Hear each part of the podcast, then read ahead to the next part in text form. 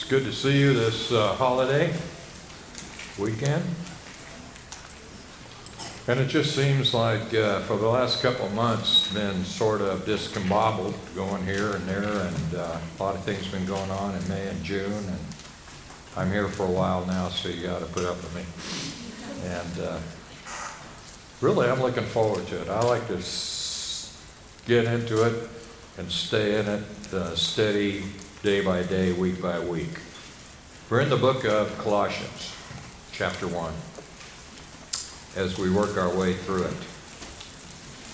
I think uh, this being the July fourth weekend, we need to uh, really be in prayer about our nation. Our God uh, allowed this nation to be established, uh, having traveled somewhat in uh, South America. The South Americans tell me that when uh, the Europeans left Europe and came to the West, when they came to South America, they were looking for gold. When they came to America, they were looking for religious freedom.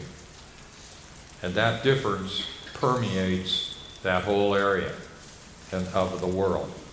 South America has been in the dark, sort of, and the United States has been blessed because of the solidarity of the church, believing in the Word of God and believing in it.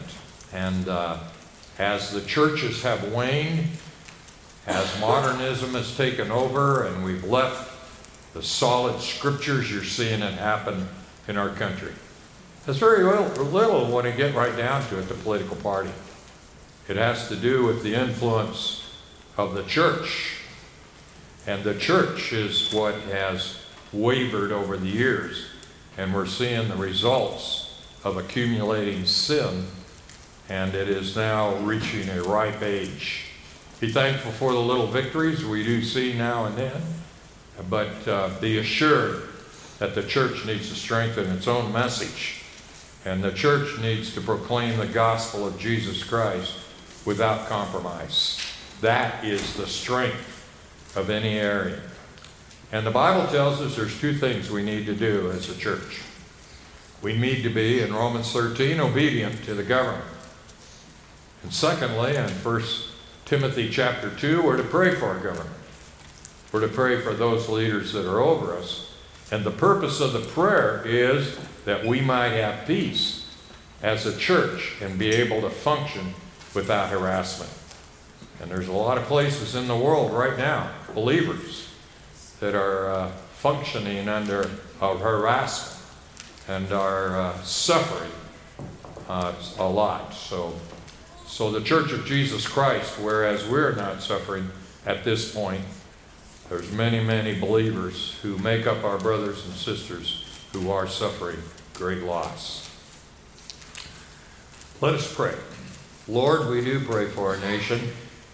We pray for our leaders, and we do pray, Lord, that we would be good citizens, that we would proclaim the gospel of Jesus Christ to the end of the earth, to our own neighbors, in our own country, our county, and our city.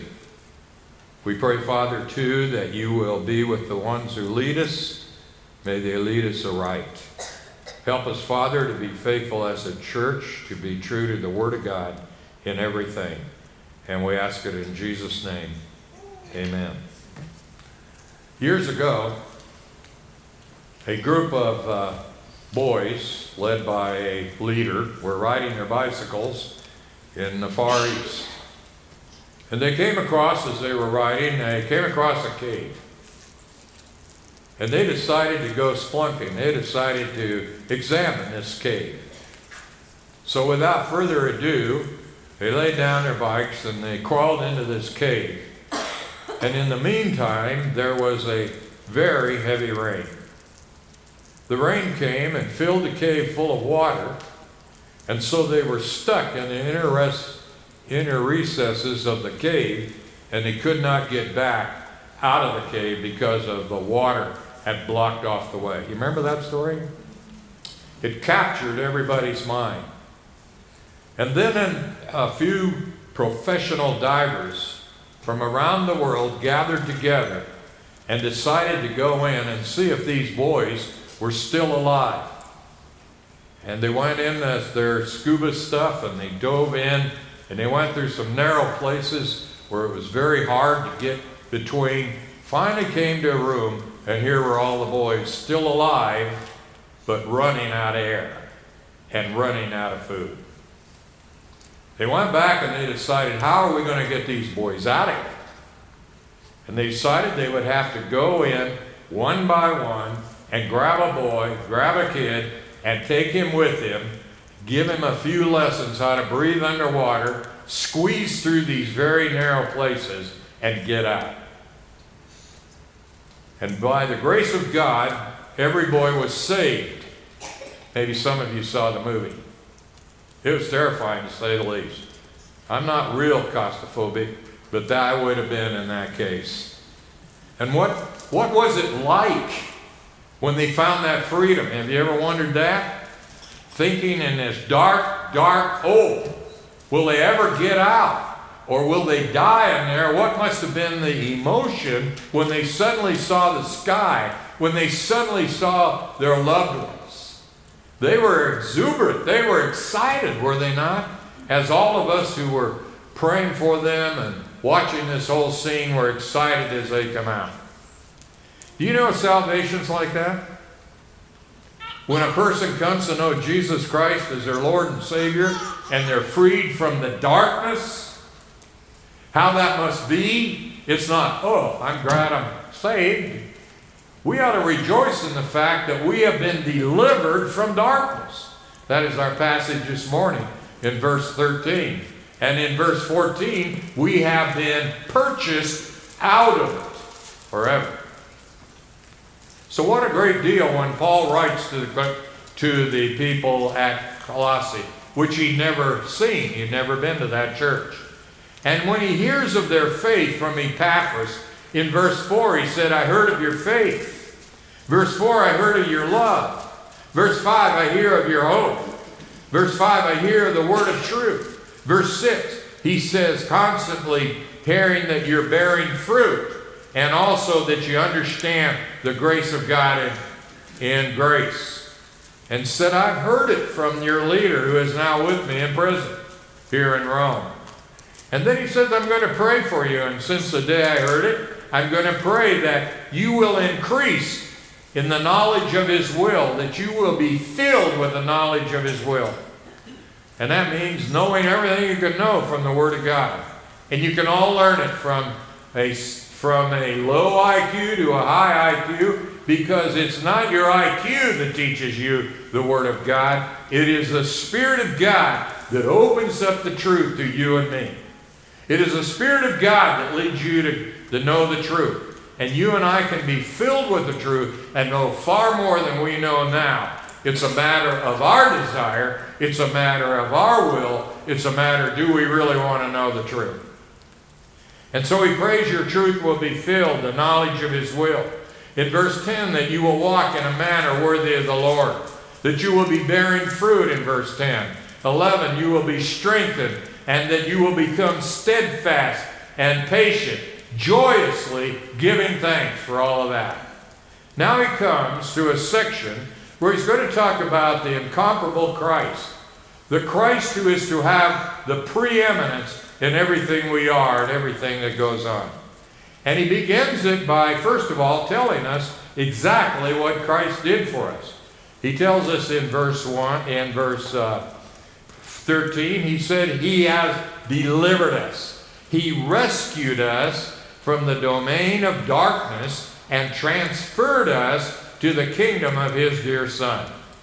For he, that pronoun, he takes us back to God himself. God himself is the one who rescued us, who delivered us.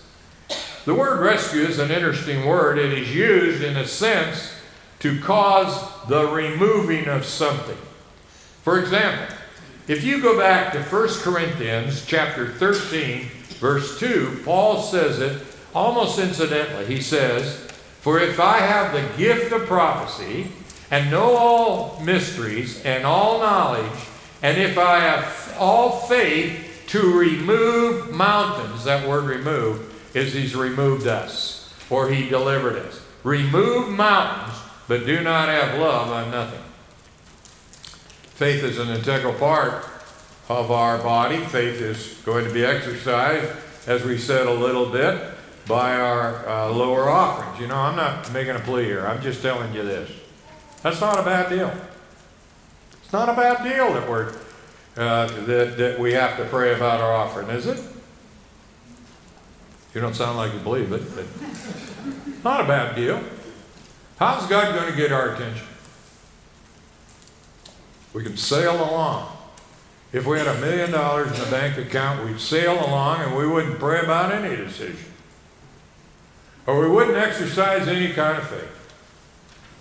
It's an opportunity for us as a church to see God provide in an interesting way, and he always does. As I was telling, uh, talking it over with Ryan earlier, I said, the church is Christ's church. This is not my church, and it's not your church. It is. The, it belongs to the Lord Jesus Christ. And his name is really at stake here. His name is at stake. And we're going to have the privilege of seeing him provide for us through you and me. And he'll do it. Would it be, I, I've told the boards over the years, would it be so bad if all of us would have to come and pray and ask God to sustain the church? Is that the worst thing that could happen to us? That we all had to unite in prayer and lay our burden before the Lord? That's a great thing.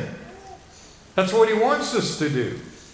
But so often we just glide through these things and we don't even think about it.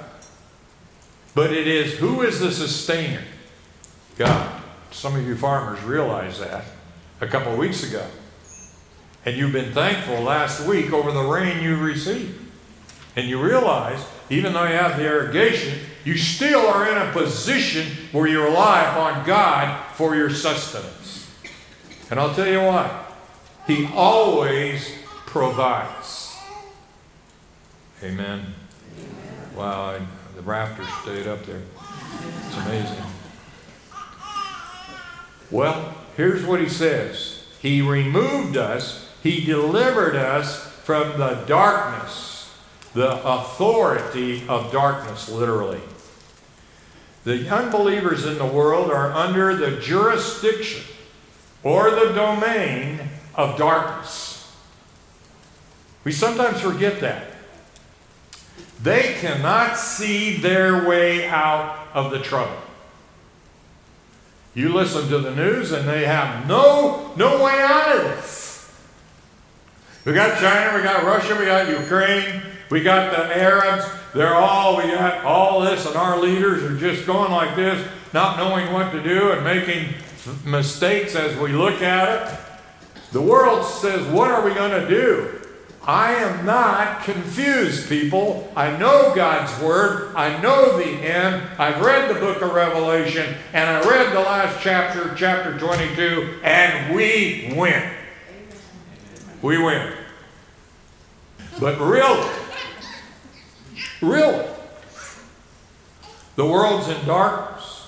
Turn over to Ephesians chapter two, verse two and three. What does God say about the world in which we live? Ephesians chapter two, verse two and three. Here we read, in which you formerly walked, you and I walked, according to the course of this world. That's not good. According, not only are you walking according to the pattern of this world, not only are you following the culture of this world, you are under something else in our unsaved state. We are walking according to the prince of the power of the air. That's Satan. Who is, as we read here, of the spirit that is now working in the sense of disobedience. That spirit is in the world. That spirit causes all of us to want and tempts us to follow the world, right? First John, John writes, love not the world, neither the things that are in the world. It's all passing away. What's good today will be gone tomorrow. Well, if that's not enough, turn to Second Corinthians chapter four, verses three to four. Second Corinthians three, uh, Second Corinthians four, excuse me, three to four. Where Paul writes again and reminds us how dark is the world. He said, even if our gospel is veiled, it is veiled to those who are perishing, in whose case the God of this world, who was the prince and power of the air in Ephesians, and the God of this world has blinded the minds of the unbelieving so that they may not see the light of the gospel of the glory of Christ, who is the image of God. We got a couple, the world has a couple strikes against it in seeing the truth. First of all, they are born depraved. We're born as sinners, and we are enemies of God. I don't care if you're born in a Christian home or not. You're an enemy of God until you're saved. Not only are you an enemy of God, you don't like him. Now, you may worship a God that suits you, that makes you feel like your conscience is assuaged, but you have that against you that, oh, I don't want the truth. I like some facsimile of it, but I don't give me the truth. You got another problem. Satan has blinded your eyes so that you won't see. You're blind spiritually, and you're an enemy of God. And I can add a third one. Ephesians said you're dead. How are you going to break through all that? How are you going to break through the fact that you're an enemy? How are you going to break the fact that you're blind? How are you going to break, break the fact that you are, fact that you are dead? There's only one way, and that's the divine work of the conviction of the Holy Spirit to boom that into your, into your heart. I can't change anybody. I can't convince anybody of the truth. I can tell you what the Word says. I can try, try to make it as, as, as easy as I can. I can try to make it as plain as I can. But only God, the Holy Spirit, can cause you to come to Christ. Only God can do that. And he has. And he is the one who has rescued us from the domain of darkness. And this darkness in the Word of God is never good. It says in John chapter three, verse nineteen, this is the judgment, that light has come into the world, and men loved what? You can talk back here. We're not Pentecostal, but you can still talk back. Men love what? Darkness. Darkness more than light. I remember one time uh, we were talking about church security uh, years ago, and we and one of the guys said the best security is light. Have your building lighted. Why? Thieves don't like to work in light. They like to work in dark. They love they love darkness more than they love light. First John one six says, if we say that we have fellowship with him and yet walk in the darkness, we lie and do not practice the truth. Darkness comes up in that same chapter again in verse eleven, First John two eleven. But the one who hates his brother is in darkness and walks in darkness and does not know where he is going, because the darkness has blinded his eyes. Three times darkness appears in that verse. God has delivered us from that. God took us out of that darkness and uh, gave us life. In John three thirty-six, he who believes the Son has eternal life, but he who does not obey the Son will not see the light, but the wrath of God abides on him. It's a very unstable situation not to know Jesus Christ as your personal Savior. I was reading in my daily Bible reading this morning in Isaiah, or not in Isaiah, but in Second Kings, where Isaiah comes to Hezekiah and he says, get your house in order,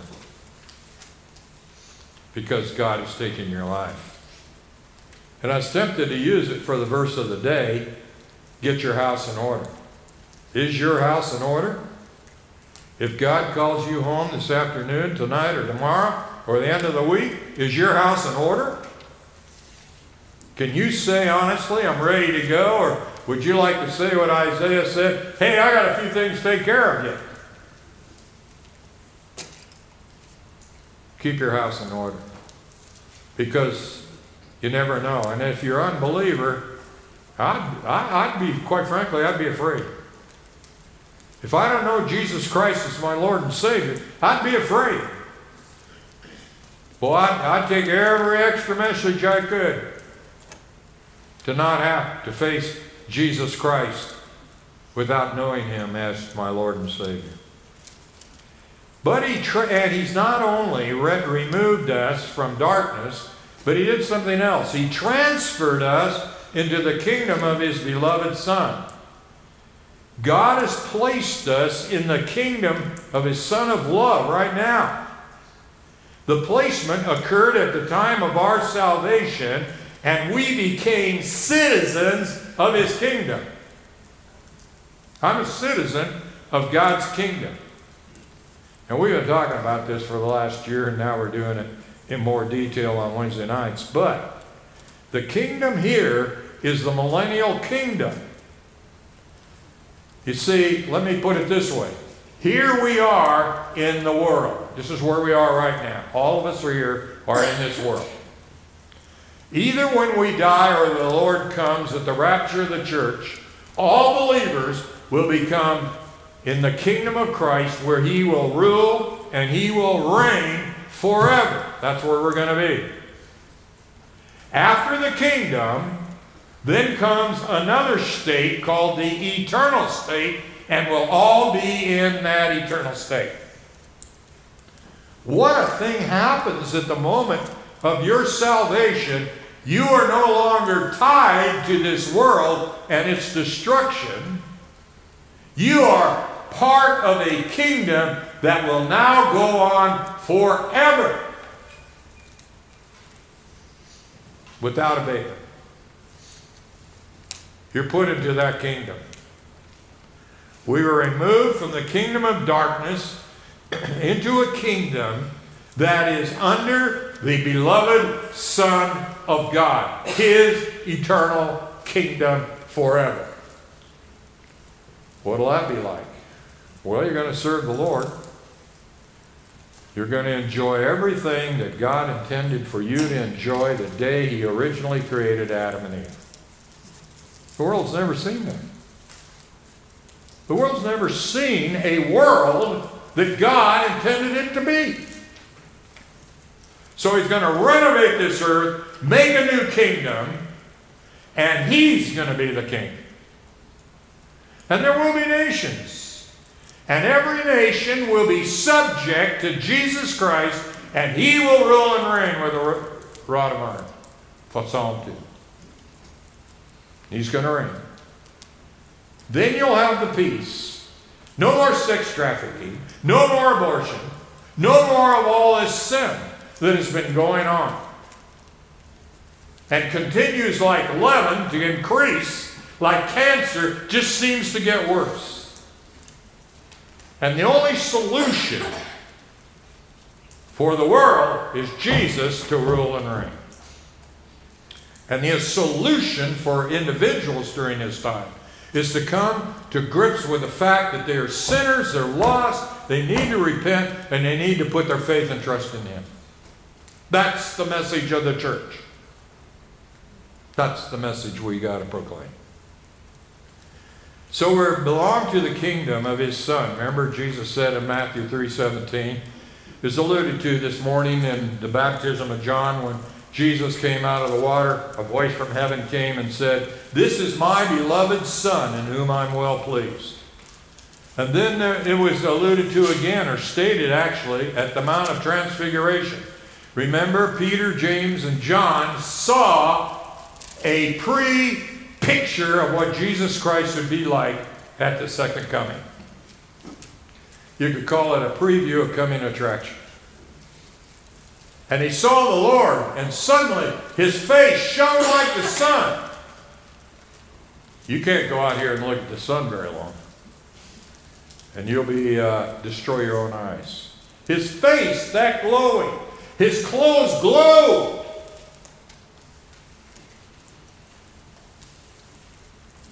That's a kingdom we're going to belong to. Matthew seventeen, five, six.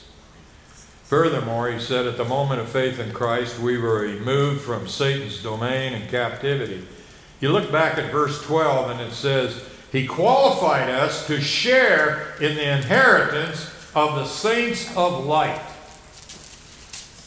I don't know, uh, I've driven behind uh, R Vs that said we're spending our children's inheritance. Seen that sign? Well, we are too. But you know, you get a, you're getting an inheritance. Did you realize this? That you're going to get an inheritance that God's going to give Jesus Christ. He's going to inherit all this. He's going to inherit the entire world. He's going to inherit the entire universe, and we are part of it. That's your inheritance. You ought to be happy. So you don't have a lot right now. What difference does it make? God will provide till you die or the Lord comes. Will he not? My God shall supply all your needs according to his riches in Christ Jesus. Not out of his riches, according to his riches. The beggar comes to the door and you say, okay, I'll give you a I'll give you a bowl of soup. That's out of your riches. But the beggar comes to your door and you take him to the pantry, the refrigerator, and say, it's all yours. That's according to your riches. And that's what Jesus said to us. And you're all going to inherit, if you know Christ, everything that's being uh, given to Christ. Look at Philippians, just another book over prior to Colossians. Philippians chapter three, verses twenty to twenty-one. Philippians three, twenty to twenty-one. We're in the kingdom of his dear son. We're changed a citizenship here. Philippians three, twenty says, for our citizenship is in heaven, for, from which we also eagerly wait for a Savior, the Lord Jesus Christ. Eagerly wait. I think a lot of believers uh, have this in mind. I hope the Lord doesn't come right away. I want to get married. I hope the Lord doesn't come right away. I want to see my children grow up. I, I hope the Lord doesn't come right away. I want to I want to live in a real nice house. I hope the Lord doesn't come right away. I want to go to York. See what I mean? We have ambitions that are earthly ambitions that are more important to us than the coming of the Lord Jesus Christ. Test yourself. Test yourself. Do you really want the Lord to come, or are you saying, uh, not, right, not right away? I'd like to, I'd like to graduate from college. I'd like to get into my ministry or whatever. You could even do that with a ministry.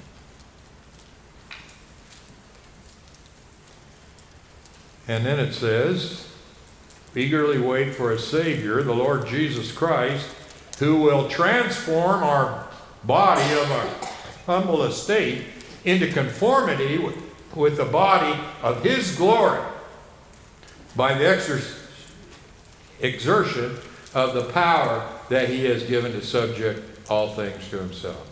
Wow. Not only have we the citizenship, but we're going to give, get a body that is going to be equipped to live in that kingdom and to enjoy that kingdom. It'll be a body like his. Second Peter chapter two, verse eleven says, I urge you as aliens. What's an alien? It's an undocumented citizen, right? He doesn't have any citizenship. We know what that is. We got a border that's wide open. And we're letting aliens into our country, which is, from a country point of view, not a bad thing. It's a bad thing, I believe. But from a Christian's point of view, what are we doing with all these unbelievers coming into our country? Now, I recall us, sent, the church, sending, sending missionaries to Mexico, Nicaragua, Nicaragua, and uh, Belize, and all these countries down there. Now they're coming up here, and Christians are saying, what are we doing? We don't have now to get a new visa. We just need to learn a little Spanish and get with it. And they're right next door to us. And we're sitting there as smug as we can be. Does anybody really care that we have a whole population of uh, people living next door to us who need the Lord? Good project for us would be maybe, you know, let's pray that God would enable us to get a good Bible-teaching church established in Grand Island or Lincoln or wherever they are, here twenty-seven, thirty miles away, right here in Grand Island. Well, they have a different color. They have a different language. Well, I know a lot of people who have sacrificed their lives to go to Central America to reach them, and now they're here. That's another subject. There's a lot to say, isn't there? Then he talks about the Lord. First verse uh, thirteen was about God delivered us. Now we pick it up with Christ, in whom we have redemption, he says, the forgiveness of sin, in whom takes us to God's beloved Son of the previous verse. Now he starts out with this to talk about the preeminence of Jesus Christ, the first place of Jesus Christ. And he starts out with the subject, here's what he did for us. He did the greatest thing for us. He purchased us. Now he's lifting up Jesus Christ because in the culture in which Coloss- the Church of Colossae found itself was a Judaistic, Gnostic religion. It, it, it taught that angels were the mediator between God and people. It also resulted in the fact that deity of God and Christ were denied, and the humanity of Christ was demi- denied as well. So this philosophy denied the substitutionary death of Christ, denied a physical resurrection, and thus placed emphasis on the religious legalism and on intellectualism rather than faith in Christ. My question is, what's changed? I mean, really, are we any different than the Church of Colossae? Hardly. We're in a world right now that's denying all these things, believes all kinds of stuff. We've got the whole country concerned. We got U F Os out there. Let me tell you, it's to this planet that God has sent his Son. There is no other planet, no other place where there is human life. In the beginning, God created the heaven and the earth, and in the same chapter, he made man in his own what? Image. And it was to this planet that Jesus Christ came to die. Where is the millennium going to be, folks? Here, Jerusalem. Where is eternity going to be? Here. In a new heaven and a new earth. Psalm one hundred fifteen, God created man for the earth. You don't have to go around seeing all these things. If you want to see in a U F O, you probably will. That's the kind of way I see it. You want to look at it, you, you want to find a demon, you probably will find a demon somewhere. Keep your eyes on the Lord Jesus Christ and his word, and you won't be swimming around in all this uh, stuff that's swimming around us. He says, in whom we have redemption. Now, this little word we have is important. It's a present tense. It means we are having redemption. If you place your faith in the Lord Jesus Christ, you are saved now. You will always be saved. It's a present possession. We have it now. And the word redemption is a, uh, maybe I better elaborate on it, we have it now. In John ten ten, he says, the thief comes only to steal and kill and destroy. I have come that they might have life and have it abundantly. You've heard that verse before. What does abundantly mean? Less life or more life? More. Through all eternity, you're going to have life. Death for the believer is only a door to more life and life abundantly. And even now, you can enjoy it. I'll tell you, the people who really know God do, do, uh, do well in earth, even under the most horrible situations, because they understand that they're in the hand of God, and they understand that God will take care of them, and they understand that even though they walk through the valley of the shadow of death, they will fear no evil, because He walks through them. His rod and His staff is there. There's nothing to fear. John fourteen six, I am the way, the truth, and the, and the life. No one comes to the Father but through me. Is Jesus going to die again? Answer. No. He lives forever, right? When you put your faith and trust in Jesus Christ, you are united with Him forever. He is the life, and we belong to Him forever. Turn to Philippians chapter three, verse nine. Philippians chapter three, verse nine.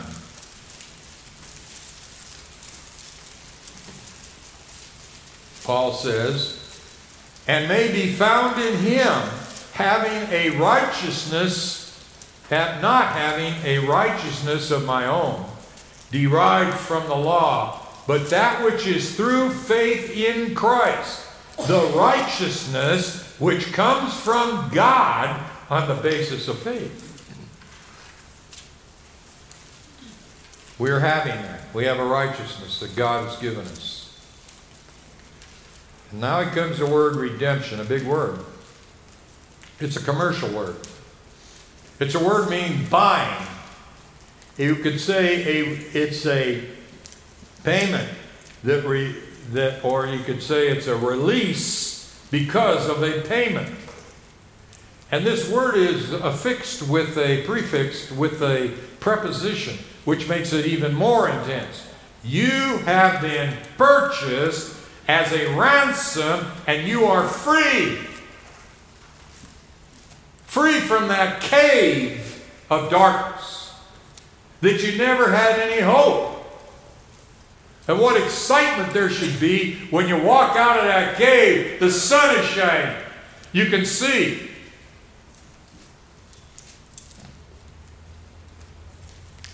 A year ago, I had cataract surgery, and uh, I went in there and I thought, they're going to take my lens out.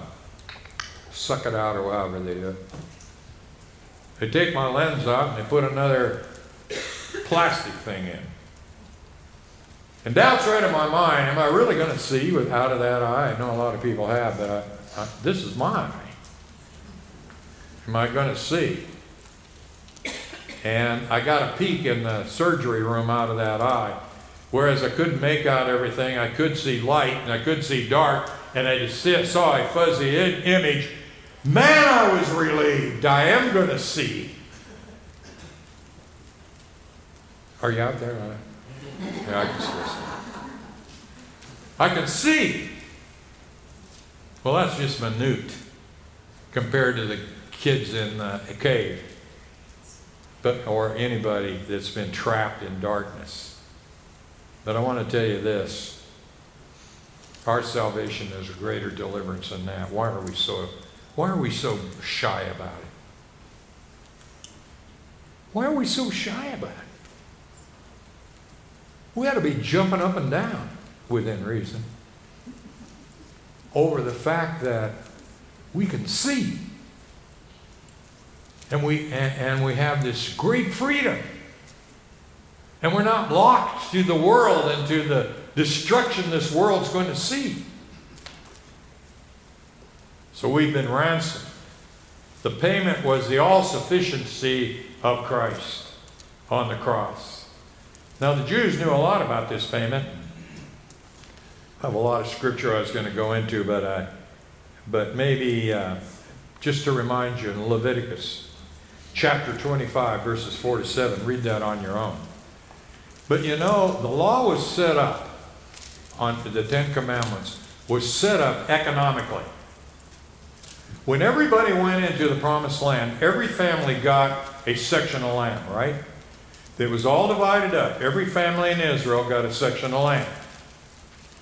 So you would have your little land plot. And maybe your land plot wasn't as productive as some other land plots.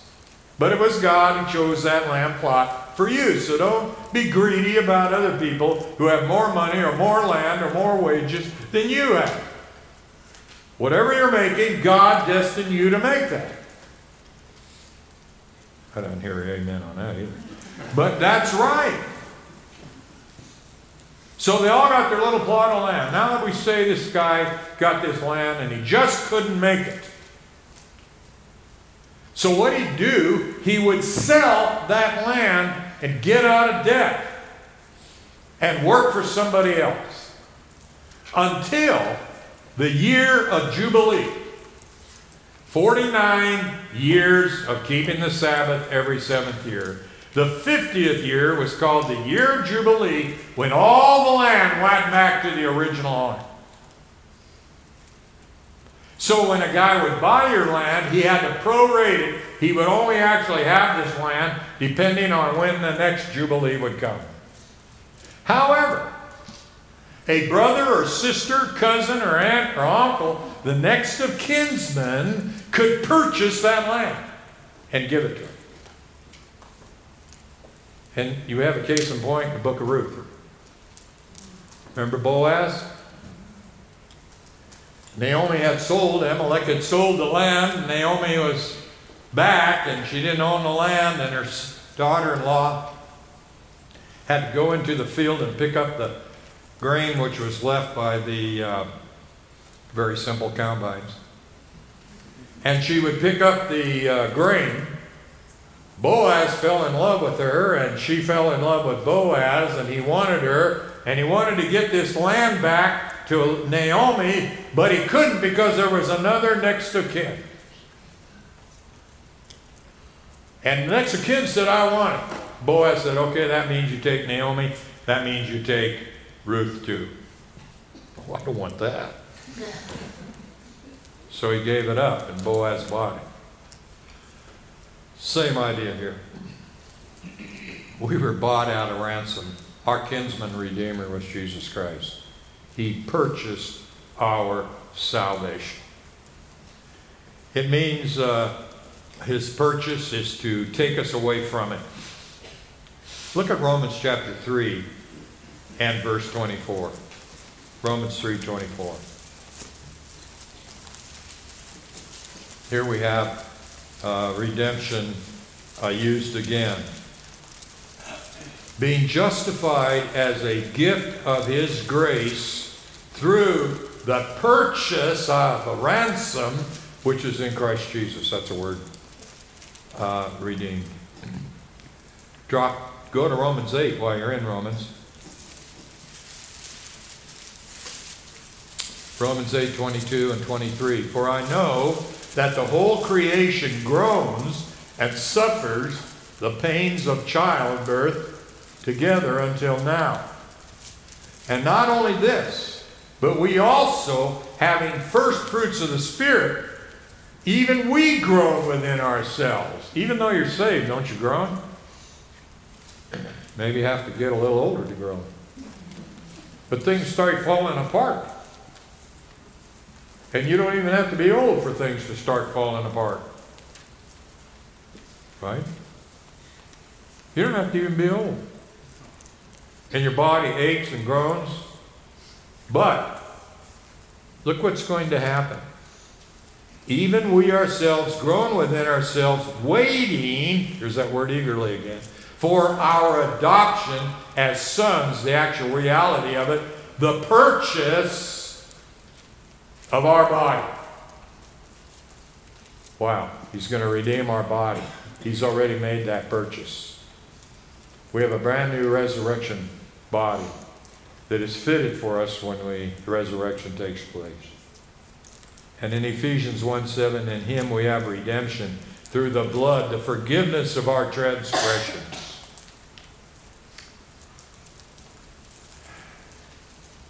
Matthew twenty twenty-eight.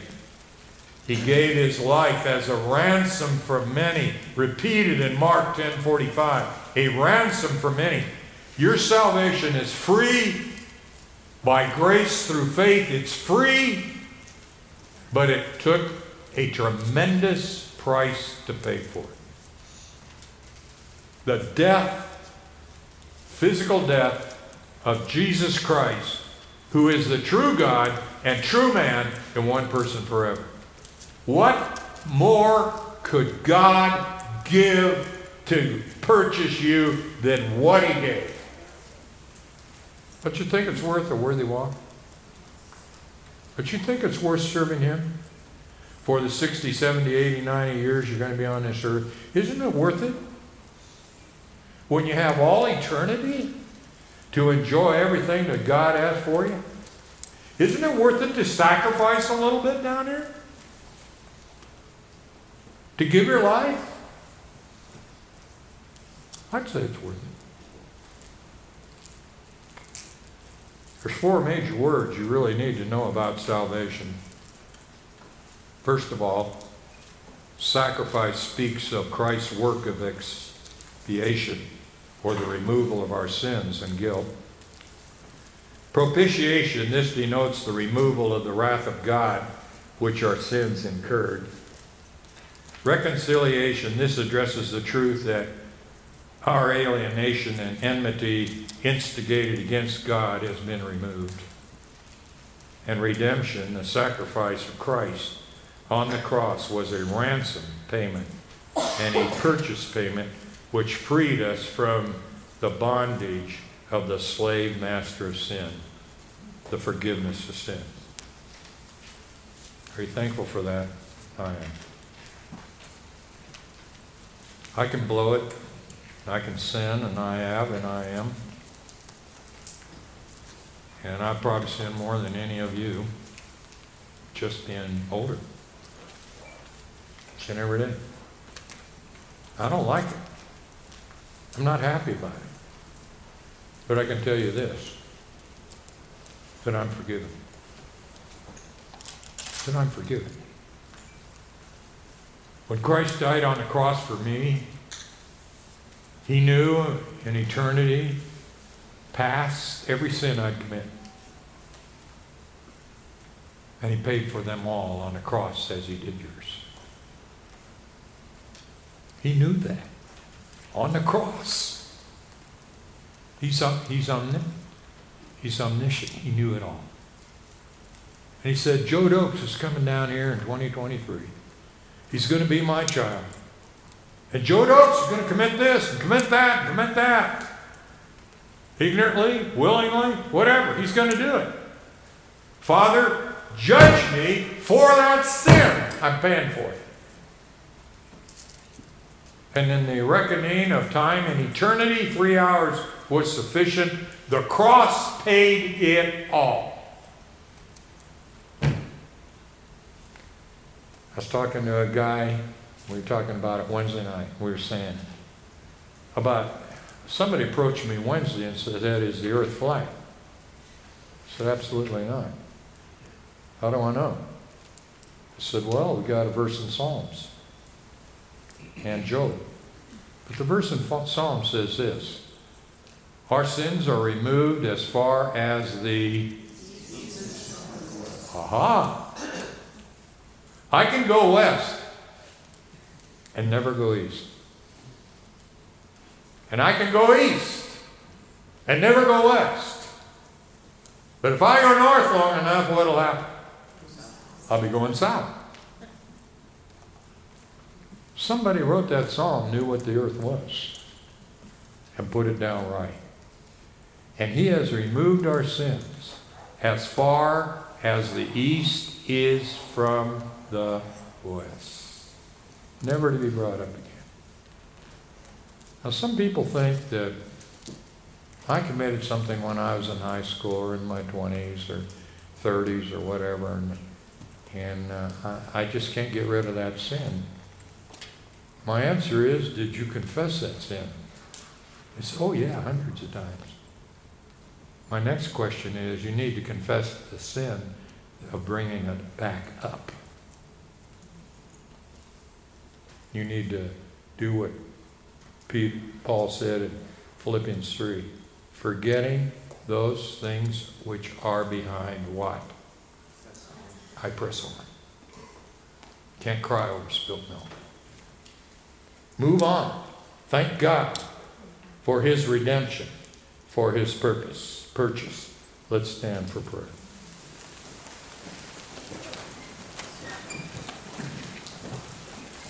Father, this is a great subject, and I pray that I didn't mess it up. I pray, Father, the Holy Spirit will take his word and encourage every believer here and convict every sinner here, Lord. And I pray that we come to the grips that there's a great price that has been paid, and, and whereas salvation is free to us if we only repent and place our faith in the Lord Jesus Christ.